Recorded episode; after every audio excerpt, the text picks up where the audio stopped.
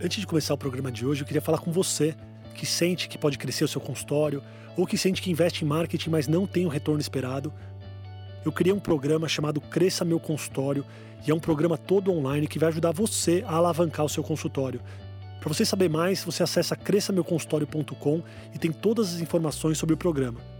As inscrições vão ser abertas no dia 14 de abril às 8 da manhã. Então acessa cresçameuconsultório.com e não perca essa chance de crescer e alavancar o seu consultório. Bom episódio para vocês.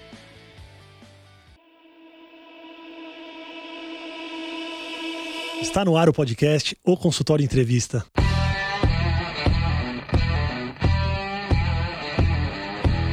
Bem-vindos, eu sou Daniel Kruglenski, médico, cirurgião do aparelho digestivo e vou entrevistar aqui especialistas em diversas áreas que vão nos ajudar a crescer na carreira, melhorar a conexão com os nossos pacientes e a se desenvolver na profissão.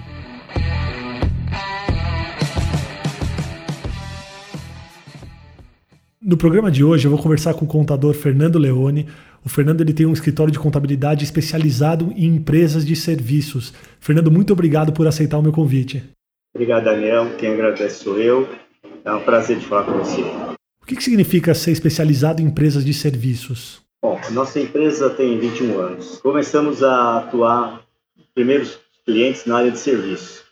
E isso vai puxando um, puxa o outro, né? A indicação, nossa propaganda é o nosso trabalho. Então, boca a boca, vem as indicações. Então, começou a trilhar todas as empresas, tudo na área de serviços.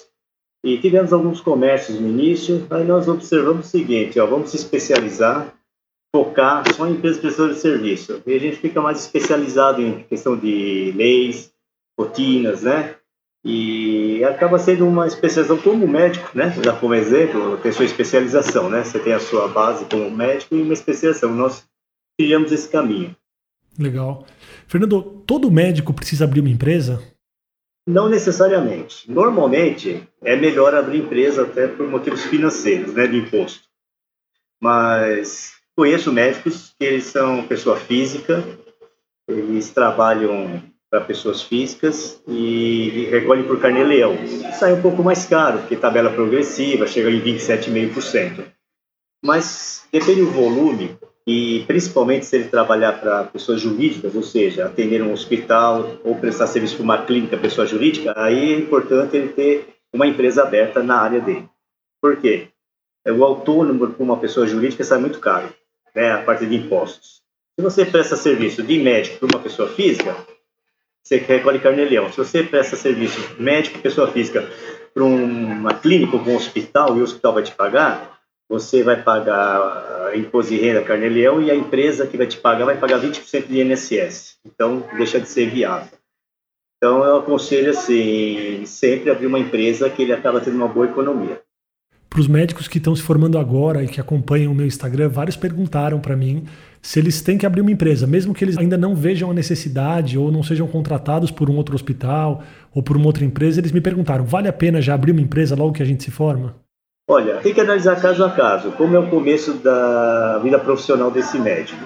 Se ele tiver um movimento pequeno no começo, ele pode ir tocando carne-leão, depende dos valores envolvidos mês a mês, por isso que precisa fazer umas contas, ele pode tocar no começo até ele começar a se estabilizar e aumentar seu faturamento. Aí, aumentando o faturamento, com certeza ele vai precisar de uma pessoa jurídica. A não ser que ele seja um CLT, como tem uma sobrinha minha, ela é CLT em alguns hospitais e ela tem uma empresa para atender fora dos hospitais, né? Mas eu aconselho no início levantar o volume de faturamento, a perspectiva que ele tem nos próximos seis meses, um ano, curto prazo, e depois, fatalmente, a empresa é o melhor caminho. Rapidamente, só para a gente se habituar com o termo, quando você fala carnê-leão, o que, que você quer dizer? O carnê-leão é uma forma de se recolher o um imposto mês a mês e sem vínculo a nenhuma empresa. Você é um médico, você dá um recibo para o Fernando, CPF e tal. No final do mês, você junta todos os recibos e vai baixar um aplicativo na Receita Federal chamado Carnê. E lá você vai lançar o que você ganhou no mês, mês de janeiro. Você lança seu valor total e ele já calcula o seu imposto de renda. Você recolhe no mês seguinte. Ou seja, você já vai no mês a mês se antecipando ao seu imposto, né? É, e esse recolhimento é obrigatório para quem é autônomo, tá? E aí no, no, ano que vem você vai fazer sua declaração de imposto de renda, vai lançar esse carnê-leão e vai fazer o ajuste final da sua declaração, tá? E você não pode fazer isso um a um, só eh, linkando o CPF da pessoa que você atendeu de pessoa física para pessoa física, sem fazer um carnê-leão? Não, não. Você é obrigatoriamente um autônomo, seja qualquer atividade, não só médico. É, você prestou uma, um serviço profissional como autônomo, você tem que lançar no carnê-leão, inclusive o carnê-leão de, se me fala melhor, três anos para cá, você já identifica por CPF quem foi o seu paciente ou cliente. Então, antigamente não existia essa amarração. Então, o pessoal lançava o que queria ali e passava. Agora não, agora você tem que pôr CPF, por quê? Na área médica, principalmente, no imposto de renda do seu paciente, ele vai lançar como dedução os seus honorários. E a Receita vai buscar lá na sua declaração se o CPF está lá dele com o valor que ele compensou. Então é obrigatório esse lançamento individualizado.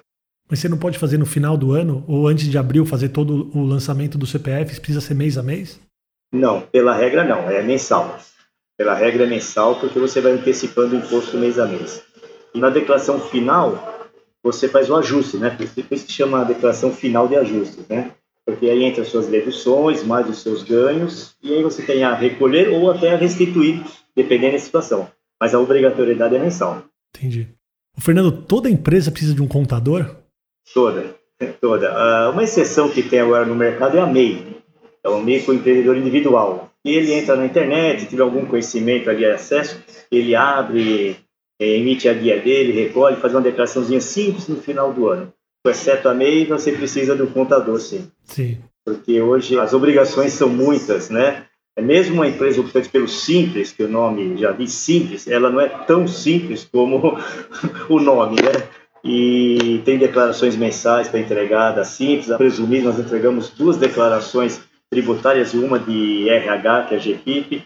Então, sem contador, não dá para uma empresa ficar regular. Eu não quero que você leve nada para o pessoal, tá? Mas muita gente teve muitas surpresas desagradáveis com os contadores. Como que a gente sabe que o nosso contador está fazendo tudo certo? E que não vai chegar uma multa depois de três anos de alguns impostos não pagos? Olha, Daniel, aí é o seguinte, hoje já ainda melhorou um pouco, no passado era pior. No passado, quando eu falo décadas atrás, 30, 40 anos atrás, era normal o contador te passar um valor, você depositava para ele e ali tinha tudo, a mensalidade, os impostos, e o contador recolhia.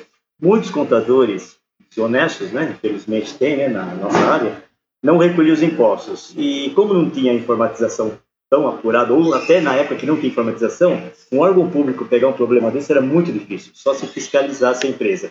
E o contador não pagava os impostos. Aí muita gente teve problemas, ah, praticamente hoje acabou isso, né? Eu, por exemplo, não pago imposto para cliente nenhum. Só numa emergência, estou viajando, não tenho como pagar, eu pago e me reembolsa. Mas a rotina é, primeiro, não deixar o contador pagar seus impostos. Pede todas as guias, você paga, você controla isso. E segundo, mantenha uma conta jurídica para você acompanhar suas despesas, seus pagamentos. E como você vê se sua empresa está saudável, né, tributariamente? Eventualmente, uma vez por ano, cada seis meses, pedir para o seu contador as certidões negativas dos órgãos públicos, tá? Essa é fundamental. Eu, normalmente, aqui, aproveitando já o gancho, em tempo em tempo a gente acaba olhando todos os clientes, tá? É comum, a gente passa alguns meses, entra no ECAC, eu consulto os clientes, se tiver pendência eu já comunico o meu cliente, ó, você esqueceu de pagar isso, aquilo. A certidão negativa é que vai te dar uma segurança, tá? Sim, você falou sobre o histórico de, por exemplo, um boleto único e tudo na mão do contador e ele paga ou não paga o imposto e tal. Mas mesmo com a intenção de fazer tudo certo, vocês têm tantas coisas para olhar e para fazer que pode ter algum erro no caminho, certo? Sim, tem esse lado, obviamente, nós não somos perfeitos, né? Como qualquer ser humano. Então nós temos nossos erros também. Acontece? Acontece. E a gente tem que assumir esse erro, corrigir, tocar o barco. Meu escritório, por muitas vezes, teve algum probleminha, nada grave. É, eu assumi a multa. Tem cliente que não, não, não precisa pagar, deixa que eu pago a multa, mas não foi nada grave. Escapa um imposto aqui, um cálculo que saiu errado. Não é o cálculo errado, na verdade, é uma digitação de algum detalhe, uma retenção que não entrou, coisas mínimas, de fácil solução. Isso acontece. Não vou falar que não acontece, que acontece mesmo. Agora, existe o erro do contador por falta de capacidade ou de controle né, dos seus clientes. Né? Então, a gente aqui no meu escritório, sempre como regra, checar tudo que é possível.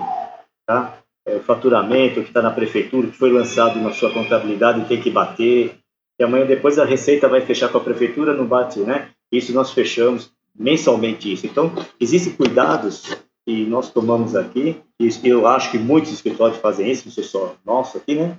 E evita problemas futuros, tá? Mas pequenos erros acontecem, até porque a nossa legislação é muito complexa, né, Daniel? Nossa legislação é terrível. Eu vejo no sindicato, nas palestras, nas reuniões que a gente tem lá, um assunto, três, quatro opiniões diferentes em alguns assuntos, né? Então isso também Sim. leva, infelizmente, a uma interpretação errada em algumas situações. Sim. Mas não é tão comum assim, tá? É, é só eventual. Sim. A gente fica um pouco chateado, às vezes, de ter que pagar o imposto, né? eu até brinco com você. Eu espero que eu pague muito imposto e que o imposto seja sempre muito alto o valor que eu tenho que pagar mensalmente. Mas vamos falar um pouquinho sobre os impostos que um médico ou que uma empresa de serviços tem que pagar mensalmente.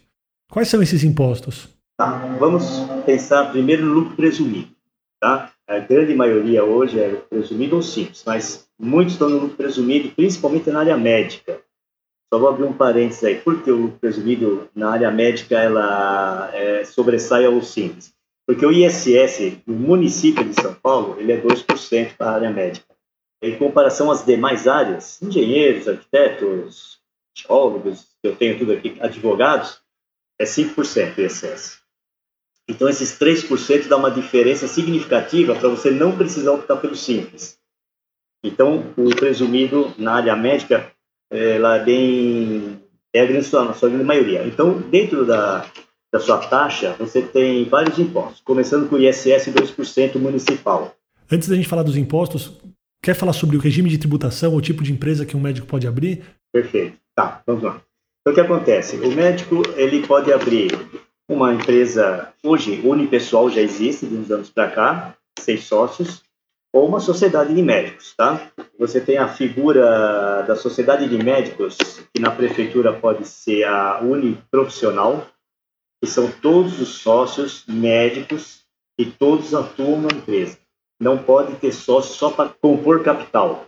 Ah, eu vou entro como acionista só para ter lucro, mas não trabalho, não pode aí você tem um benefício na prefeitura. Então, existe a empresa lucro presumido uniprofissional, prefeito de prefeitura. Aí o ISS paga por sócio e não os 2%. E por trimestre. É muito barato. Muito barato mesmo. Aí você tem a sociedade normal. Um médico não tem quem colocar como médico, coloca a esposa, um amigo, um pai, que é outra profissão. Aí é uma sociedade normal, vai pagar o seu ISS normal.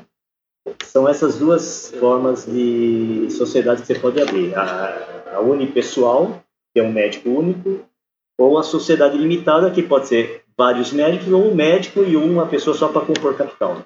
Mas então, como o imposto é muito menor para unipessoal, por que, que todo mundo não abre uma empresa sozinho? Ah, não, na verdade, sim, é, não é unipessoal. Unipessoal é uma forma, de uns dois anos para cá, você não precisa de sócio, que antigamente era um problema. Você precisa abrir uma empresa, não tem quem pôr não tenho sócio, nem quero. Aí você puxava quem? A mãe, a esposa, a irmã, um primo, né? Então, essa unipessoal veio a cumprir isso daí. Mas a, a tributação menor no ISS é a uniprofissional. Ah, entendi. Ela não é unipessoal, ela é uniprofissional limitada. São aquelas que eu te falei que são vários sócios médicos e todos trabalham para a empresa. Tá? Pode ser um profissional de saúde que não médico junto com um médico? Um médico, uma fonoaudióloga, um nutricionista? Não, não. São médicos, registrados no CRM. A prefeitura é rígida nessa questão, porque é, não interessa para a prefeitura esse tipo de empresa. Você vai pagar por trimestre um valor de 200 e poucos reais por sócio por trimestre. Perto de 2% do seu faturamento, é uma diferença absurda de menor. Então, a prefeitura cria várias dificuldades e é rígido na aprovação. Se você põe um médico, uma fisioterapeuta, não dá. Porque a fisioterapeuta tem o conselho dela, né? É como um engenheiro e um arquiteto, também não pode. Então tem que ser médicos registrados no CRM, tá? Todos eles. Mas você pode ter essa empresa multiprofissional. Sim. Existe esse formato também. Sim, esse formato que eu estou te falando. Você pode ter essa uniprofissional, prefeito de prefeitura. Sempre que estou te falando agora, prefeito de prefeitura para o ISS, que é mais barato. Todos os médicos da sociedade, todos trabalham, todos têm que ter Prolabore, que é retirada, porque a Prolabore é uma prova que o, o sócio trabalha para a empresa e aí você paga esse excesso incentivado, vamos falar assim, né? Ou você abre uma empresa de um médico, dois médicos, um médico e uma outra pessoa só para compor e paga os 2% sobre o faturamento. Basicamente, é esse tipo de empresa que, que a gente tem hoje disponível né, para abrir. E o lucro real? É, o lucro real, Daniel, o que acontece? O lucro real, são poucas empresas hoje que vale a pena é, migrar para o lucro real. O lucro real, como o nome diz, você paga o seu imposto de renda e a CSL, esses dois impostos, pelo lucro real mesmo, ou seja, você apura o seu faturamento, lança todas as suas despesas e o que realmente sobrou de lucro. Essa é a base. Só que nós vamos comparar, quando nós falamos em médicos, agora eu vou aumentar um pouquinho só para engenheiros, como eu tenho, advogados, é, são escritórios que o custo operacional é muito baixo. A sua margem de lucro é muito grande. Vamos supor, você tem um consultório, você paga um aluguel, paga a luz, telefone, uma secretária, um material ou outro, né? O seu custo é esse, um condomínio. Quando você pega o seu faturamento e deduz as suas despesas, certamente você vai ter mais que 32% de lucro. O que é o 32%? É a base do presumido. Se você tem um lucro maior que 32%, que é a base do presumido, Sim. não vale a pena ser lucro real. Ou seja, você teria que ter menos de 32% de lucro para poder aderir ao lucro real e pagar menos imposto. Então, nesse perfil, eu falo porque minha carteira é composta só desse tipo de, de escritórios, né? Eu, eu tinha só um lucro real até o ano passado. Agora eu não tenho mais. Mas esse, essa empresa é uma empresa de geologia, mineração, então ele tem vários funcionários de campo trabalhando, né? Geólogos, tudo. Então ele tem um custo muito alto. Não é o caso de um perfil de um médico, por exemplo, né? Você vê um consultório, apura seu lucro, com certeza é mais que 32%. Então, o lucro real é descartado em 99,9% dessas empresas médicas. Eu não estou entrando em detalhes, eh, só complementando, Daniel, de, eu não estou falando de hospitais nem grandes clínicas. Eu não tenho na minha carteira nem hospitais nem grandes clínicas. Pode ser que um hospital, que é uma área médica, tenha um custo absurdo, que eu imagino que tenha. Pode até ser que, fazendo as contas, o hospital está no lucro real. Uma clínica, depende do porte dela, pode ter um custo muito alto, né? que o lucro no final do mês não seja mais que 32%. Aí sim. Mas dentro desse perfil, como você é, como os vários clientes que eu tenho, tem o seu consultório, ou, ou muitos nem têm consultório, eles só trabalham em hospitais, esquece o lucro real. Sim, é porque uma das perguntas que me fizeram foi: empresas ou consultórios com alto faturamento, qual que seria o regime de tributação ideal? Mas, pelo que eu estou entendendo, tem muito mais a ver com o gasto do que com o ganho se você gasta pouco, mesmo que você ganhe muito, é melhor você ter um lucro presumido do que o lucro real. Sim. Para pagar o imposto. Sim, no caso do lucro real, a receita é importante porque eu vou explicar por que depois, mas é mais importante no momento da decisão os seus gastos, os seus custos.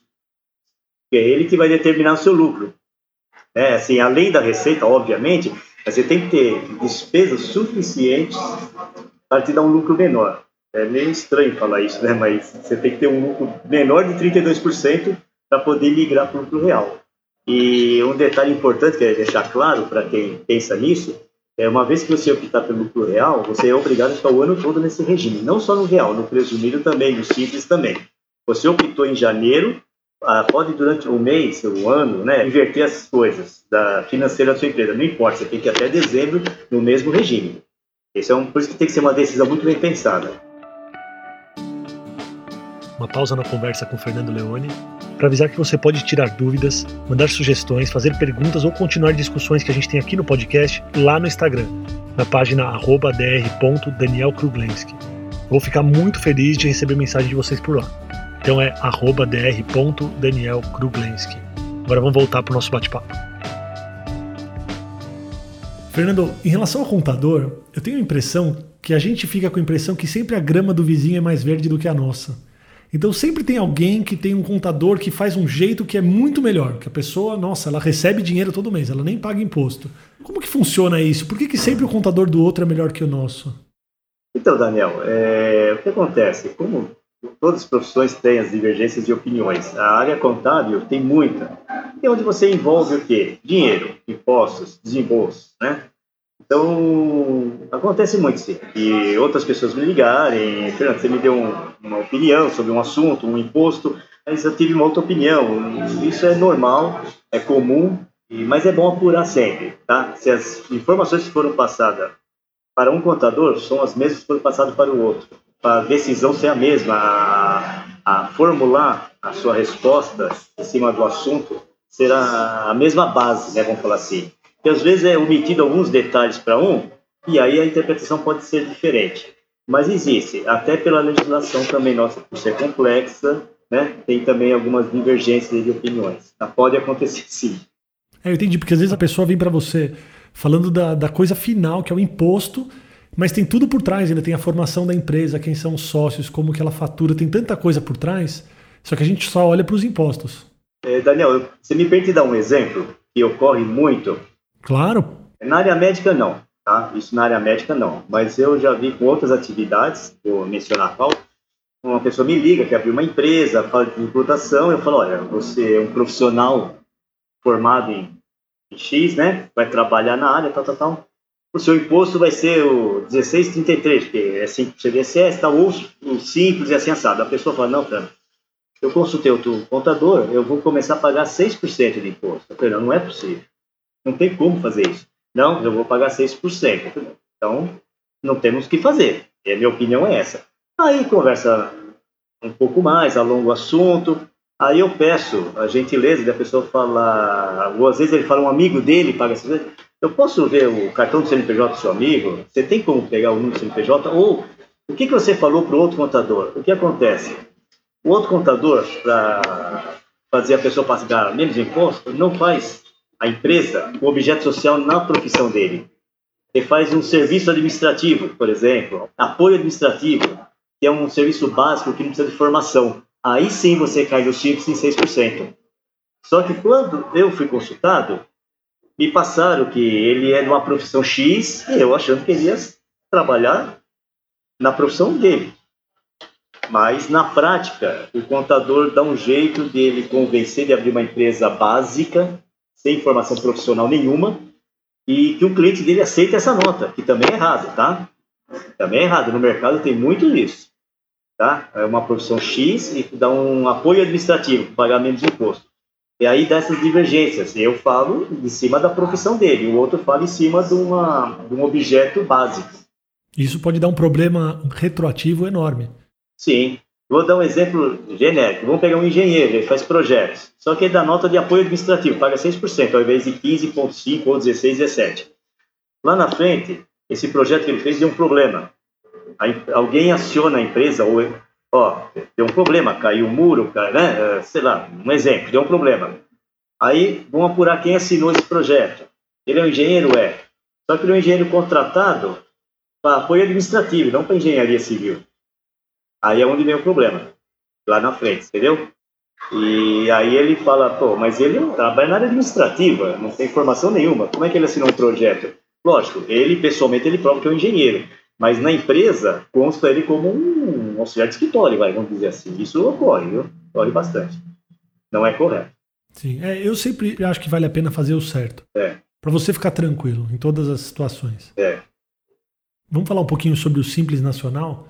Qual é a diferença do Simples Nacional para o lucro presumido? Tá. O Simples Nacional, basicamente, ele reúne todos os impostos numa guia só, você paga várias guias, né? Ele tem uma tabela que beneficia a questão do faturamento. E a tabela começa assim, até 180 mil na primeira faixa, é, você está numa faixa de um percentual. Aí você vai subindo, são cinco faixas de falha memória, você chega a um percentual maior. Então, qual é a diferença? Primeiro, você tem que ver o seu faturamento, né? E ver também a questão de despesas com folha de pagamento, isso é importante, pode mudar alguma coisa. Você pode migrar para um outro anexo melhor se a sua folha for grande. No consultório isso não se aplica muito, porque normalmente é uma secretária. Então, assim, para você migrar uma empresa médica, é, consultório médico, para o simples, com o ISS de 2%, não vale a pena. Já te adianto. Porque o simples são cinco tabelas. A três, vocês não podem entrar. Médicos, nenhum serviço profissional, contador, engenheiro, ninguém pode ser ter o melhor anexo. Não tem. Essa tabela é só para outro serviço. Serviços profissionais, anexo 5. Ele começa com 15,5%. Você tem uma ideia? Para quem fatura nos últimos 12 meses, 180 mil. Então, o que acontece? Se você está é médico, você está na prefeitura com 2%, a sua carga é 13,33%. Então, simples já, já não vale a pena. Quando que ele vale a pena? Olha, é, é raro, é raro. Eu, eu não tenho nenhum consultório no simples, pra você ter uma ideia. É raro, porque o ISS faz a grande diferença. Você nos presumidos, você paga 16,33. No simples, você começaria, isso é um faturamento médio de 15 mil por ano, para dar 180 mil, 15,5. Mas no ano, muita gente ultrapassa 180 mil. Aí você já vai para uma, uma faixa de 16 e pouco. O que, o que poderia dar uma vantagem no, no simples é se você tivesse um prolabore alto pelo teto da Previdência, porque o INSS sobre o prolabore é absorvido no simples. Aí você deixaria de pagar 20% sobre o teto que é 6 mil e pouco. Aí você tem que começar a fazer contas. Viu, Daniel? Tudo é conta para você optar por algum regime, tá? Tudo é conta. Tranquilo. Tá saindo fumaça da minha cabeça aqui. Eu acho que quem tá ouvindo a gente, se não tiver com papel e caneta na mão, já tá totalmente perdido. Nem lembra do que, que a gente tá falando mais. É, eu sei, gente, você até desculpa eu falo assim de uma forma que para mim é, mas é, vou procurar ser claro, mas o simples ele, ele tem um percentual muito alto. Eu entendi. Se você ganha mais do que 15 mil por mês e a média dos médicos ela é, ela costuma ser maior do que isso depois de um certo tempo, já não vale a pena que você vai pagar mais imposto do que pelo lucro presumido. Sim, sim. É, eu estou dando essa faixa inicial como parâmetro e ela já não é tão interessante. Você vê só a primeira faixa que é mais baixa, por quê? O seu ISS sendo 2%, no presumido você paga 13,33%. E na primeira faixa você começa com 15,5%.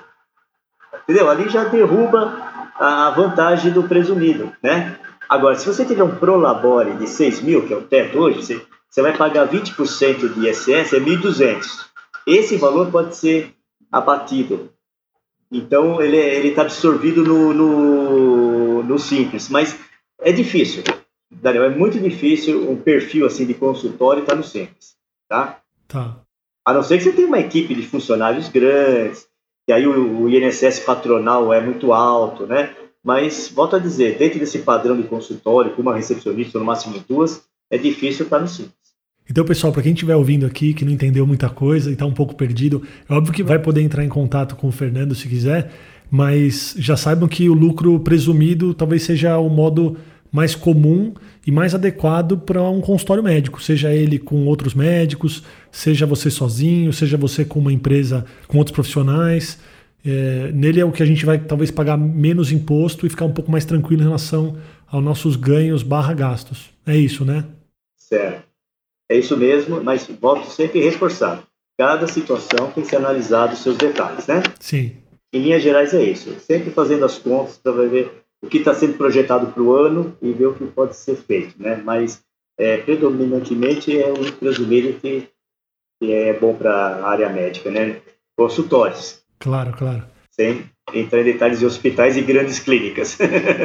Vamos falar um pouco sobre os impostos que a gente paga mensalmente. O que, quais são esses impostos? Qual é a porcentagem deles sobre o nosso faturamento? Bom, começando pelo ISS, que eu falei anteriormente, é 2%, sempre sobre o valor bruto do faturamento, total emitido por nota, bruto. Nós temos o PIS, que é 0,65%. Temos a COFINS, que é 3%, o IR, 4,8%, e a CSL, 2,88%. Isso tudo somado é 13,33%. Aí tem uma regra, Daniel, eu sei que pode ficar um pouco confuso, mas assim, o lucro presumido também tem um adicional se você faturar acima de um determinado valor no trimestre. Tá? Essa regra dá mais ou menos, é, é, começa a complicar um pouco, né? Aí o faturamento, eu posso fazer uma conta aqui, Daniel? Pode fazer, a conta que você quiser. A gente acredita na sua conta. Se no trimestre você faturar acima de 187.500, vai começar a ter um adicional de imposto de renda. Aquele 13,33 já não é mais 13,33, pode ir a 14 alguma coisa, 15, 16. Mas você teria que faturar mais que 187 mil no trimestre, tá? Isso é um bom problema. É um bom problema, é o que eu falo sempre. É, realmente, o imposto no país é alto, é injusto o que a gente paga, pelo que nós temos de retorno. Mas pagar muito imposto é sinal que tem um bom faturamento também, né? Tem que ver esse lado também, né? Fernando, você lembra de algum caso comum, ou quais são os casos mais comuns de besteiras que acontecem aí, de comida de bola no dia a dia, nessa relação médico barra contador barra impostos? Olha, uh, o que é comum na área médica, e, e, é mais na área médica mesmo que eu sinto aqui, e de advogados também tem acontecido com uma certa frequência. Você emite uma nota num determinado mês, vai, dezembro, você emitiu uma nota para um paciente, ou até para um hospital você presta um serviço, né? Você vai lá presta um serviço para um hospital. Aí nós fechamos os impostos, todos os impostos em janeiro, você reconheceu o imposto. Aí, só que tem, tem notas que não te pagaram. Aí você vai cobrar. A pessoa fala, ah, cancela aquela nota porque eu não lancei no meu sistema, eu só ia te pagar o mês que vem. E tem empresas, principalmente empresas, isso, esses softwares integrados, tipo SAP, se você não lança no dia da nota lá, depois ele não consegue lançar. É, então tem uns problemas com os clientes meus. Aí ele me cancela uma nota do mês anterior. E ele já pagou os impostos no mês seguinte. E aí?